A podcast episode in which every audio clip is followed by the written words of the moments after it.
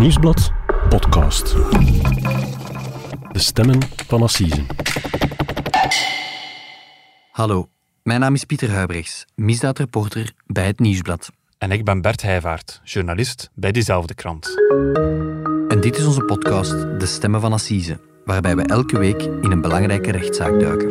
En vandaag hebben we het over Donny M., die de kleine Gino in Nederland om het leven bracht. Wie is die man en hoe kon hij met zo'n verleden nog deze daden plegen?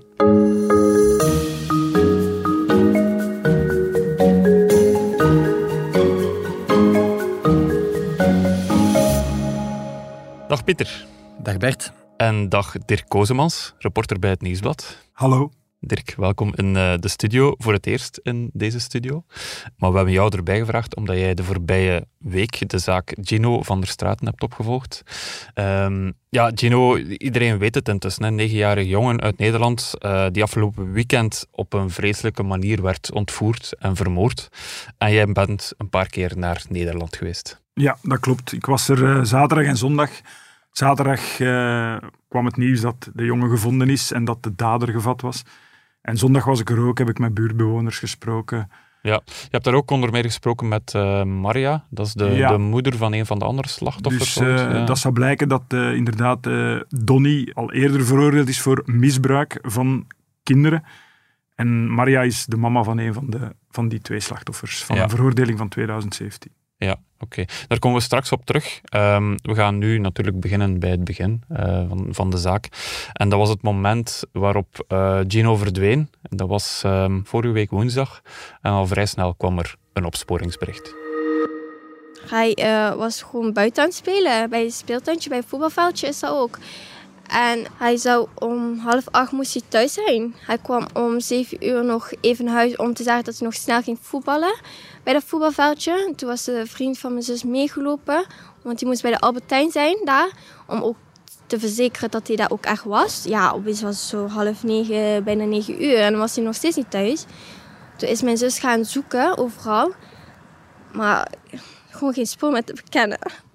Nee, nergens meer. En we hebben, ik en mijn zus hebben vannacht tot vijf uur s'nachts gezocht. Overal roepen en alles. Maar gewoon geen één enkel spoor. En je weet niet waar is hij terecht gekomen. Wat maakt hij mee in de nacht. Je weet niet. En hij is ook nog eens bang in het donker. Dus um, en dat is niks voor hem om niet thuis te komen.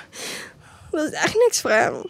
Dus ik snap het ook niet. Want hij was ook niet hij had, was hij boos. Hij was daar gewoon blij aan het voetballen met een paar jongetjes. Dat was het. Dit was Naomi van der Straten, de zus van Gino, afgelopen donderdag bij L1. Dat is de regionale televisie in Nederlands-Limburg. Een heel uh, aangrijpend fragment waarin je direct die, die ongerustheid voelt. Hè. Al vrij snel was duidelijk, ja, dit is een zeer onrustwekkende verdwijning. Pieter. -hmm. Ja, want het, het, werd donker en, en, en ja, die kleine Gino, dat was niet van zijn gewoonte. Hij was, was bang in het donker, hij had al lang terug thuis moeten zijn. Je moet weten, Bert, hij logeerde op dat moment uh, bij zijn zus, want zijn mama in Maastricht was ziek, dus hij logeerde tijdelijk bij zijn zus en hij was, hij was gaan voetballen, hè, zoals mm -hmm. de zus zei. Ja, en de uren gaan voorbij en, en Gino komt niet terug. Ja, en dan ontstaat er paniek. Hè. Er, er zijn drie jongens met wie hij aan het voetballen was, maar er is ook sprake, blijkbaar, van een volwassen man die daar ook op dat pleintje is en die zich uitgeeft voor uh, voetbaltrainer. Ja, en er werden al vrij snel spullen gevonden van hem, uh, Dirk. En um, was dat op donderdag al, de dag na de, na de verdwijning? Ja, donderdag uh, heeft men inderdaad zijn stepje gevonden. Hij was dus met de step uh, naar het voetbalveldje vertrokken. Het stepje lag niet in de buurt, lag daar toch wel een zes kilometer af in Landgraaf, naburige gemeente, aan het zwembad. heel bizar, de jongen zou nooit met die step tot daar raken, zes kilometer, negenjarige jongen. En er was ook nog sprake van een ander spoor. Een, spoor dat ophield ergens in de wijk in Kerkrade, waar, waar Gino aan het spelen was. Ja, er was daar een Duits zoekteam dat ook uh, afgekomen was om mee te speuren met een hond. Een speurhond. En uh, die speurhond had een spoor gevat van de jongen. En uh, is, ja, dat, ze volgden een spoor, dat ging eigenlijk de hoek om. En dat stopte dan plots ter hoogte van de Hertogelaan, 78, 150 meter van waar Gino verdwenen is.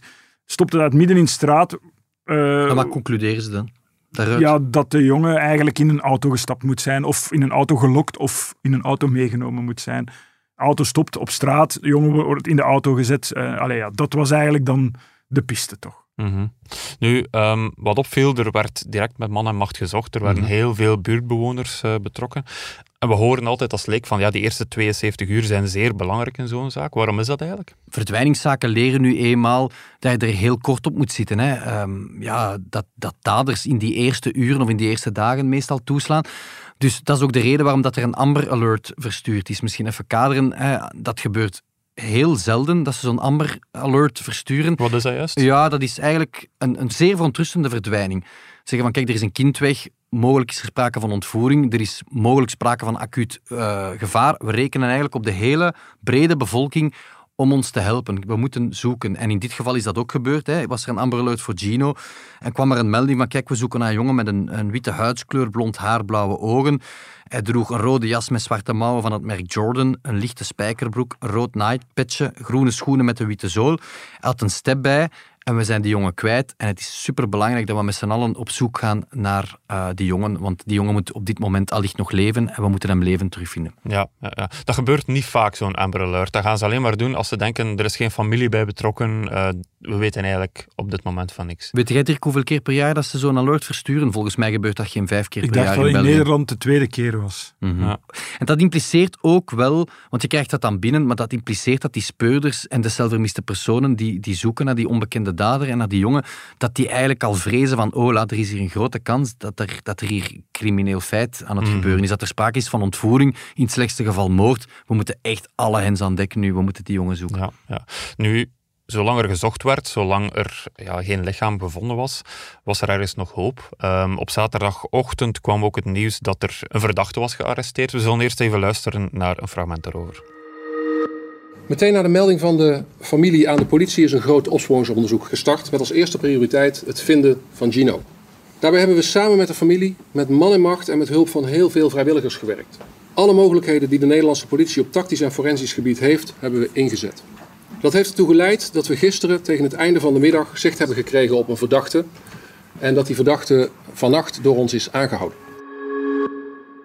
Dirk, op zaterdagochtend komt het nieuws dat er een verdachte is gearresteerd in Geleen, 20 kilometer uh, verderop. Um, hoe is dat gebeurd?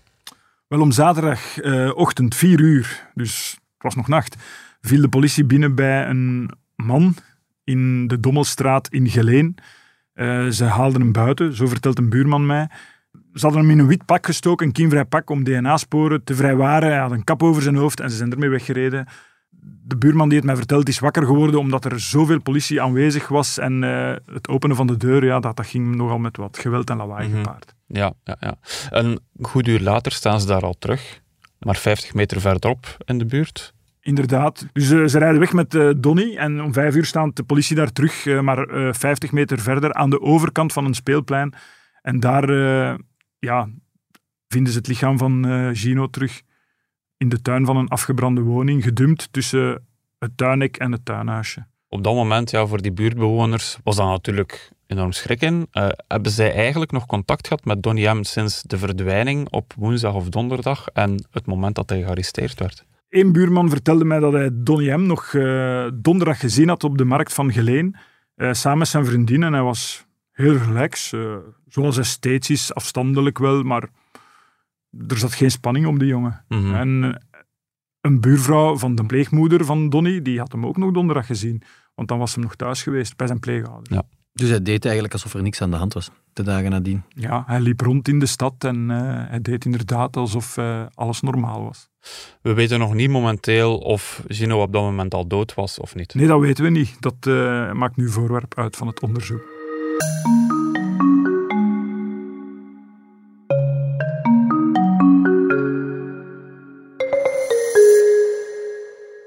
Verdachte kan ik zeggen dat het een 22-jarige inwoner van Geleen is... die een uh, historie bij politie en justitie heeft. Wat is die historie? Daar kan ik op dit moment niks over zeggen. Er doen heel veel geruchten eronder. Hij zou een zedenverleden hebben. Ontucht zou dat te maken hebben. Uh, kunt u dat bevestigen? Nee, ik uh, hoor de geruchten. Ik zie ook dat er op uh, social media heel veel linken naar verschillende namen die lijken op die van de verdachte rondgaan. Ik zou iedereen uh, willen verzoeken om daar nog in deze fase heel zorgvuldig mee om te gaan. Dit was politiewoordvoerder Xander Beenakkers bij L1. Net na de arrestatie van de verdachte en de vondst van het lichaam van Gino was dat. We weten al vrij snel zijn naam dus, Donny M. Hoe zijn speurders bij hem terechtgekomen? Dat is niet geweten. Niet duidelijk, maar er zijn wel duidelijke zaken die toch wel belangrijk zijn, denk ik, in het onderzoek. Het stepje is gevonden, vlakbij een zwembad in Landgraaf, waar Mhm. camera's hangen. Ook andere mensen hebben camerabeelden ingediend of er zijn camerabeelden gevonden. Eh, ik weet nog van een buurvrouw van in Geleen dat eh, zij zag op vrijdag al politiemensen rondrijden. Allee, ze, ze wist niet goed dat politiemensen waren. Het waren mannen in burger, in een golf, zei ze. Ze dacht eerst dat het dealers waren. Maar het bleken agenten te zijn die toen toch al een, een- ja, de man heel kort op de hielen zat. En enkele uren daarna zou je inderdaad ook gaan. Ja, want hij stond natuurlijk al op de radar van de politie. Het was geen onbekende, zijn gezicht was gekend, want hij had een gerechtelijk verleden. Ja, ja hij had ehm, jaren terug, als hij 17 was, denk ik, in Sittard, op een bepaald moment twee jongeren eh, van 10 en 7 die daar wat eh, rondgingen in de buurt, meegelokt naar, eh, naar, naar een appartementsblok in Sittard. Ehm, want hij was blijkbaar een of andere, Dirk, een, bizarre hond met drie poten en had, had, die, had die jongeren meegelokt van kijk, kom eens kijken naar die, naar die gekke hond hier. En, en daar had hij twee kinderen betast. Hij had, had een van die kinderen vastgetaped, blijkbaar. En, en uiteindelijk was er daar al sprake van seksueel misbruik. En, die jongens die waren toen kunnen ontsnappen nadat een van hen hem een, een stamp had verkocht. Eh, en dan zijn die gaan lopen. Dirk, eh, de moeder van een van die slachtoffertjes, die heb jij geïnterviewd toen je op bezoek was in Nederland. Ja, in Geleen. De vrouw kwam daartoe. Eh zij wou zien waar die Donny woonde, want in 2017 is haar zoontje en een vriendje van dat zoontje door Donny ook misbruikt. En Ja. de vrouw had het daar heel zwaar mee. Dat is wel opvallend dat zij naar die plaats komt. Waarom deed ze dat? Ze kon dat niet geloven eigenlijk. Eh, ze wou, het onwerkelijke is werkelijk geworden, zei ze eigenlijk. En Mhm. ik- het ging er bij haar niet in, tot ze op die plaats was. En dan zag ze van, hij heeft het weer geflikt eigenlijk. Zo'n Zo. soort confirmatie van dat is Ja, dezelfde dader Ja, als ze, toen ze met wou mijn het eigenlijk zelf gaan verifiëren, omdat het zo ongelooflijk Ja. leek voor haar na de feiten die hij toen gepleegd heeft. Opnieuw dergelijke feiten plegen, dat ging er bij haar niet in. Ze moest het zelf gaan zien. Ja, want de titel boven je stuk was, dit kon ook mijn zoon geweest zijn. Ehm, eh, hoe gaat het nu eigenlijk met haar zoon? Ja, het gaat heel slecht met die jongen. Dus eh, een jaar na de feiten is hij gestopt met school. Hij krijgt eh, angstaanvallen. Hij moet nu ook gespecialiseerde zorg krijgen. Het leven van die jongen is verwoest. Zegt Maria zelf ook. Ze zegt hij leeft nog, maar zijn leven is verwoest. Maar het is nog veel erger wat de man nu met Chino aangedaan heeft. eigenlijk. Ja. Nu, jij hebt haar geïnterviewd. Een aantal dagen later is ook geïnterviewd door eh, L1. En daar hebben we een geluidsfragment van. Dus eh, daar gaan we nou even naar luisteren. Nou, daar eh, had hij mijn kleine gegooid dat hij schaafwonden op de knieën had. Bedreigd als er wat gezegd ging worden, dan zullen ze doodgemaakt worden. Eh, toen op een gegeven moment eh, is er met het vriendje het mijn kleine allemaal in eerste instantie gezien tot na die hand een blinddoek omkreeg en tape om de mond. Eh, dat het vriendje van alles moest doen bij eh, die Donny. Seksuele handelingen. Ja, ja, ja. Niet bij uw zoontje, maar wel bij dat Eh, vriendje. nee, maar mijn kleine zal de andere keer aan de beurt zijn, maar die moest ook zijn broek laten zakken. Dat zijn eh, zwaarwichtige feiten natuurlijk. Ehm, is hij daar destijds voor gestraft? Ja, hij is daarvoor gestraft. Hij heeft vijf maanden eh, gekregen. Opsluiting in een centrum voor gespecialiseerde jeugdzorg. Mhm. Hij moest daarna nog een therapie volgen. En eh, om het vonnis af te maken, hij heeft ook nog drie jaar voorwaardelijk gekregen. Ja, maar op zich natuurlijk, hij was vrij snel eh, terug in de samenleving. Wisten ze eigenlijk in Geleen, in de buurt waar hij dan woonde, wat zijn verleden was? Hij woonde daar nog niet lang, zeven maanden, dus veel wisten ze niet van hem. Hij was ook een beetje... Hij keek je nooit aan, zeiden ze ook. Dus hij hield echt bewust afstand. Donny, maar ze wisten wel eh, dat hij voor een lichamelijk vergrijp, en dat werd daar ook verteld, en dat werd daar ook soms al een keer kindervergrijp gezegd, eh, dat de man wel iets op zijn geweten had. Er is daar ook ooit verteld dat er eh, mensen aan zijn deur stonden die hem een pak rammel wilden komen geven, omdat eh, hij voor die feiten gekend stond. Mhm, ja. Eh, Pieter, jij bent ook nog in zijn levenswandel gedoken. Hè? Wat valt er nog meer te vertellen over, Mhm. eh, over Donny M? Maar hij laat op sociale media wel wat, wat sporen uit. Het lijkt Mm. een hele fervente PSV-supporter geweest te zijn. Ehm, had een vriendin, hè, zoals Dirk al zei. En, en zo'n beetje, ja, eh, ja, de ene stiel naar de andere. Hè. Nooit lange jobjes, eh magazinier geweest eh, Mm. en, en zo van die dingen. Maar duidelijk zo nog een beetje zoekende eh, in het leven. Ehm, Nu, je moet weten, hij heeft daar die vijf maanden die jeugdinstelling gekregen. Hij was minderjarig toen. We gaan natuurlijk nooit weten wat er was gebeurd. Was hij op het moment van de feiten 18 jaar? Ja, dan had hij misschien een andere uh, celstaf gekregen. Maakt dat zo'n groot verschil? Want ja, in realiteit 17 of 18 maakt maakt niet veel uit. Maar een van de basisprincipes van het jeugdrecht is van kijk, we geloven dat iemand kan, hij is nog jong, kan zijn leven beteren, hij moet een tweede kans krijgen. In dit geval van Donny was dat duidelijk al een derde kans, want er zijn verhalen dat hij op zijn elf jaar in eh, de crash van zijn uh, pleegmoeder ook al feiten zou hebben gedaan. Uh, Dirk, dat is redelijk onduidelijk wat dat precies was, mm. maar we horen toch dat die crash is moeten sluiten daardoor en dat hij mogelijk ook al wel ja, aantastelijkheden vertonen. dan is er ook nog een verhaal, eh, Dirk, dat, hij in, dat blijkt uit het vonnis, dat hij, dat hij betrokken zou zijn met stenen gooien naar een voorbijrijdende trein. Ja, het is iemand die verschillende feiten heeft gepleegd als minderjarige.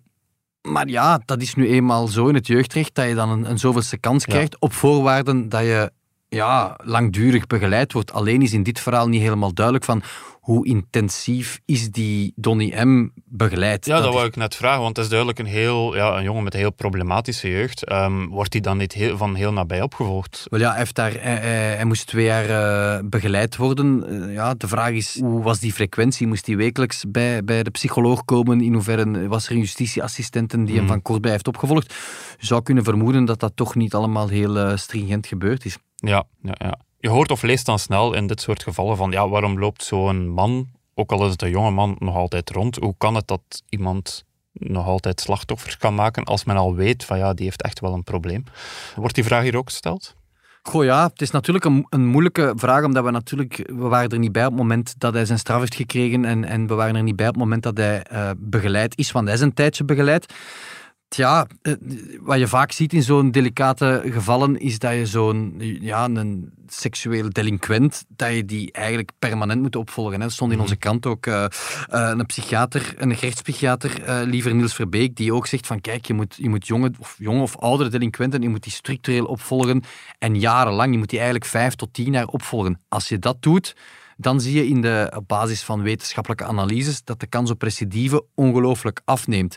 Als je die kort begeleidt, zoals in het geval van Donny M., dan is die recidive kans veel, veel groter. En dat is wat er hier gebeurt. is iemand die eigenlijk nooit helemaal genezen is van zijn problematiek. En en, en alleen maar ergere feiten gaat plegen. Ja, want 5 à 10 jaar, dat is natuurlijk een enorme investering. Hoe zit dat eigenlijk in België? We hebben de zaak Dutroux gehad. Is er sindsdien iets veranderd? Wel, ja, zoals jullie uh, allemaal weten, was er gigantisch veel terechte commotie hè, na de ontvoering en, en het, uh, het, vermoorden van, van, van, de, van de slachtoffers van, van Marc Dutroux. In 1996, schokgolf door heel het land, uh, Witte Mars geweest en dergelijke. En ja, dan stonden de politici in lange rijen om te zeggen van kijk, we moeten, we moeten de wet veranderen en we moeten zorgen dat uh, daders van, van seksuele delicten, ja, dat die ook opgevolgd worden. Want je kan die mhm. natuurlijk allemaal in de gevangenis gooien, de sleutel van de gevangenis weggooien en ze laten rotten in de hel, bij manier van spreken. Maar op een dag komen uh, ook daders van, van, van misbruik komen vrij. En als je ze dan niet begeleid hebt in de gevangenis, wat nog altijd heel, veel te weinig gebeurt, of als ze uit de gevangenis zijn, ze jarenlang nog opvolgt, ja, dan, dan creëren gewoon ja, jaren later een veel groter probleem. Dus mhm. de enige optie, denk ik, is zo'n zo'n mensen met zo'n problematiek, en dat zijn er toch wel veel, ja, je moet die begeleiden, je moet die therapie geven. Um, en gebeurt dat ook in België? Dat gebeurt ook zo. Je hebt bijvoorbeeld een speciaal centrum, ITER heet dat, dat is een ambulant centrum voor preventie, begeleiding en behandeling van seksueel grensoverschrijdend gedrag. Um, dat gebeurt ook. Vlaams minister van Justitie, uh, Zoal Demir, die kondigde recent nog aan dat er eigenlijk extra investeringen komen om justitieassistenten op te leiden net om zo'n figuren met bepaalde gevaarlijke profielen ja, intensiever te begeleiden. Mhm. Dus die worden wel meer en meer opgevolgd, begeleid. Daar wordt wel ja, aan gewerkt. Maar ik denk als je met heel veel mensen in het veld zou praten, dat die gaan zeggen van ja, het gebeurt nog altijd veel te weinig. En die kans op recidive zou nog veel meer naar beneden moeten gaan als we daar nog veel meer tijd en middelen in zouden investeren. Ja, want het, het, het vergt toch ook wel wat, uh, wat ervaring om te weten van hoe gevaarlijk is iemand nu nog? Hoeveel risico lopen we nu nog als we die man nu momenteel terug in de samenleving uh, laten. Ja, en dat is ook als je er wat over inleest, uh, dat je merkt van ja, het, het concept risicotaxatie, dat is amper ingebeurd in België. Dat je natuurlijk echt zo een profielschets maakt van zo'n seksueel delinquent. Mhm. Maar dat kost natuurlijk veel geld. En, en de vraag is, wat voor maatschappij wil je dan zijn? Wil je ja, wil je daar veel geld voor vrijmaken? Dat is geen populaire stelling, dat je veel geld en middelen steekt in verkrachters en, en, en, Ja. en zorgen dat die niet meer toeslaan. Maar het is volgens eh, specialisten wel de enige optie om dat recidivegevaar naar beneden te krijgen. Ja, ja, ja. Bij ons was er een gelijkaardige discussie na de moord op eh, Julie van Espen. Ging dat wel niet specifiek over kindermisbruik, maar wel de vraag werd wel gesteld van ja, iemand met zo'n groot risicoprofiel, ehm, kunnen we die zomaar terug in de samenleving laten? Nu, ik vraag me af, vandaag in Nederland wordt, wordt hetzelfde gezegd over Donny M. Ehm, wordt er ook gezegd van ja, er zijn fouten gemaakt door het gerecht? Ja, zeker door de bewoners daar. Ze, ze nemen het gerecht kwalijk. Ze vinden de straf te licht van, die hij toen gekregen heeft. Ze vinden het ontzettend onbegrijpelijk dat die man daar nu naast een speelpleintje kan komen wonen. Ja, want in Eh, Geleen was zijn appartement ook naast de speelplein. Vlak naast het speelpleintje. En dus ja, daar worden veel vragen over gesteld en eh, het gerecht maakt daar geen goede beurt.